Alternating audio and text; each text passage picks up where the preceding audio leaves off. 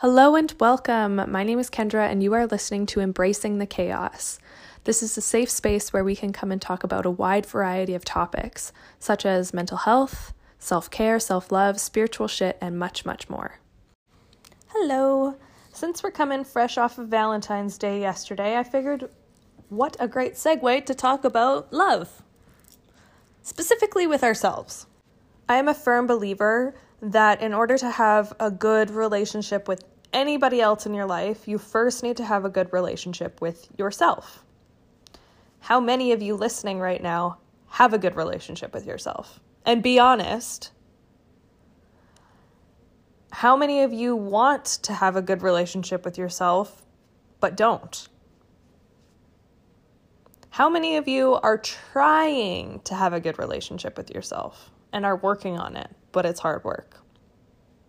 No matter where you're at in your journey of self love, it is so important to continue to show up and love yourself no matter what. Now, I like to think of myself as a self love advocate. I have strived really hard in my life to show my self love, and this is why I talk about it so much in my life because it's so important and it changed my life and my relationship with others. For many, many years, probably my whole life up until about 23 ish, I really struggled with loving myself. I would tell people that I loved myself, but I didn't truly believe it, and I didn't really feel that loving energy in my body. In fact, it was really hard to have that energy in my body when my mind was constantly saying horrible, mean things about myself every day. Things like, you're ugly, you're stupid, you're not worthy, I hate you. The list goes on and on and on and on. These thoughts were a constant battle in my life. Every day, I would wake up and I would hear these thoughts and it would consume me. And because I had all of these negative thoughts circling in my brain 24 7, it made it really hard to show myself the love that I deserved. Mainly because I really didn't believe it at the time that I deserved that love or that I was worthy of that love. My inner saboteur would not allow me to believe that. I went to therapy for many years for various things in my life. But it wasn't until I ended up on the psych ward after trying to commit suicide that I really was able to get the help that I needed to find self love and to stop this negative self talk. After my time on the psych ward, which was about a month, I then went into the day program. And between my time on the ward and my time in the day program, I was given the tools that I needed to succeed in my life and in order to stop all of this negative self talk. The best tool that I was given during this time was the stop technique. This technique for me looked or sounded like me hearing one of those negative thoughts, and instead of following that thought through, I would immediately hear it and scream, stop, in my head. I wouldn't, sometimes I would have to say it out loud because the thought would get too consuming and I would just be overwhelmed with it. But in the moments that I noticed the negative thought and I wasn't overwhelmed and consumed by it, I would immediately yell, stop, in my head, and that would stop the thought.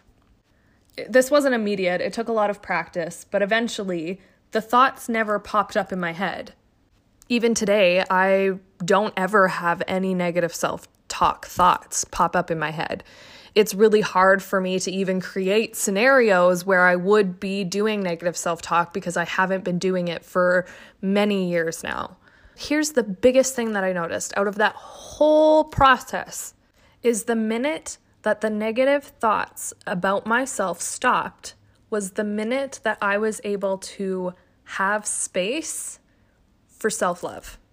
There's so many people out there that push self love and positive self talk and self care and all of this great stuff that we need in our lives, but very rarely do they discuss about how to stop the negative self talk and to take the proper steps that you need in order to get out of the space of negative self talk to positive self talk. A few ways and tools I have helped shift my mindset from negative self talk to positive self talk is the STOP method I mentioned earlier. Um, affirmations are great too. Something really cool that I've learned with affirmations if you are struggling with I am affirmations because maybe you don't believe it. So, for example, I am wealthy. If you don't believe that you're wealthy, that energy isn't going to come to you. So, instead of using I am affirmations, you're going to use statement affirmations. And what that looks like is wealth constantly flows into my life, or I release all resilience to attracting money by saying those statements, you bypass your analytical mind and start creating that energy so abundance and wealth can flow to you. If you have always been using I am affirmations and that's not working for you, switch it up and try playing with statement affirmations and see what that creates for you. Some other great tools for me that I used are journaling, reading books, self help books, Therapy is a really great tool, talking to friends and family. Another really helpful tool that worked for me, and I know that this is not going to work for everyone. So if this does not resonate with you, leave it. If it resonates with you, take it. Energy work has totally helped shift my life.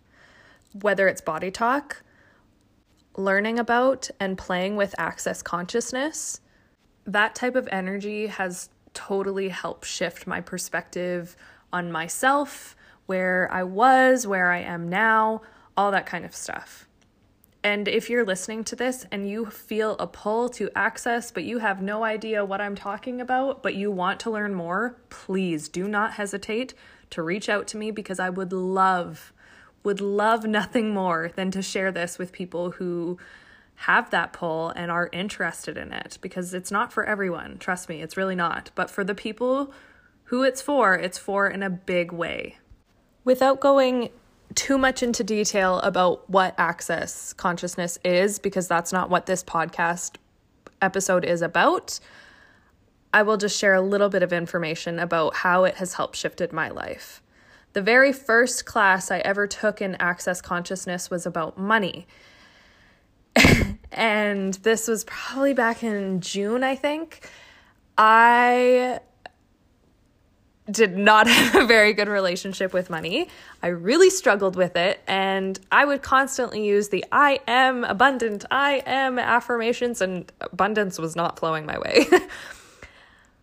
so I took this class, and I didn't know how it was going to change my life, but I knew that it was likely going to change my life in a positive way. Little did I know that in the next eight months, I would be diving headfirst into access consciousness and I would be incredibly abundant and not just with money but with everything in my life. I am so abundant and I have to thank that course because if it wasn't for that course, I would still be in the lack mindset. However, I also do need to take huge credit for that too, because if I didn't show up to that class, if I continued to say no and walked away from that, I wouldn't have created this reality that I'm living in. Because this is my reality, not that. That's not my reality. I was on autopilot and I thought, yep, this is the way that life goes. I have to work hard for my money. How, ma- how many people listening right now believe that. The only way you can make money is if you work hard for your money.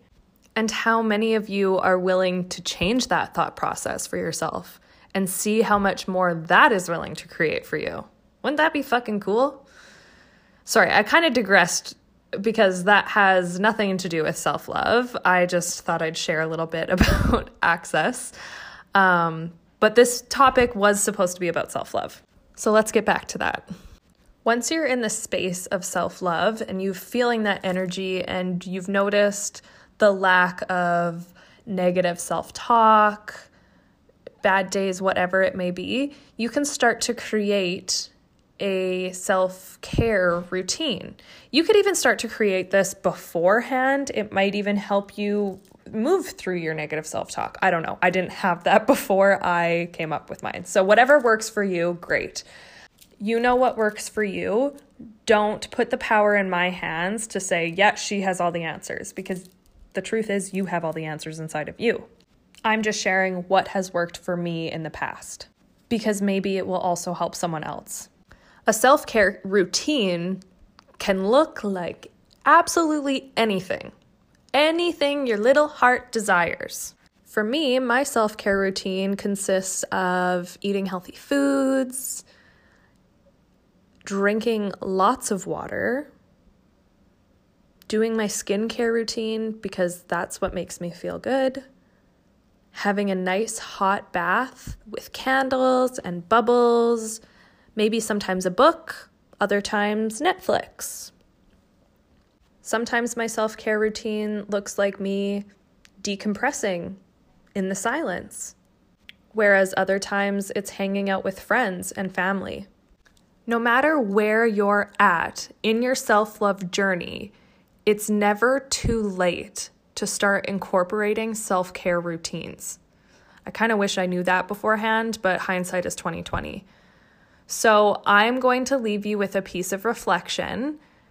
I want you to think about where in your life do you show up for yourself and how do you show up for yourself? What kind of self care routines do you have in place? If you don't have a self care routine in place, what could you create for yourself that gives you more ease, joy, and glory in this life? Do you believe that life can come to you with ease, joy, and glory? Because it can. All you have to do is start saying yes to create more for yourself. Thank you so much for listening. I hope you enjoyed this episode. Remember to take what resonates and leave everything else behind. As you go forward in your week, be kind to yourself and others. Until next time, love and light to you all.